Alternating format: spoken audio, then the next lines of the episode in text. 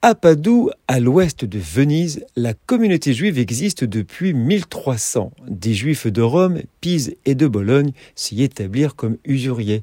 La population était tolérante et les juifs étaient admis sans restriction et parfois même ils étaient faits citoyens de la ville. Les autorités protégeaient les juifs.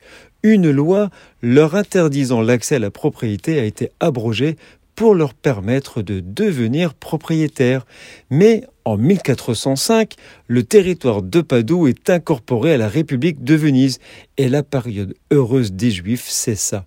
Ils perdirent leur citoyenneté et ont été contraints d'acquérir un privilège de résidence appelé condota, pour une période limitée qui à chaque renouvellement était soumis à de nouvelles restrictions ou le paiement de sommes plus importantes.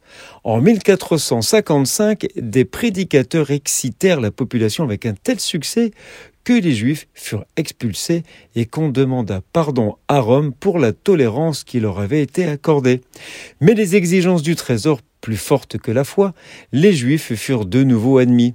Ils vivaient dans l'incertitude jusqu'à ce jour, le 28 avril 1797.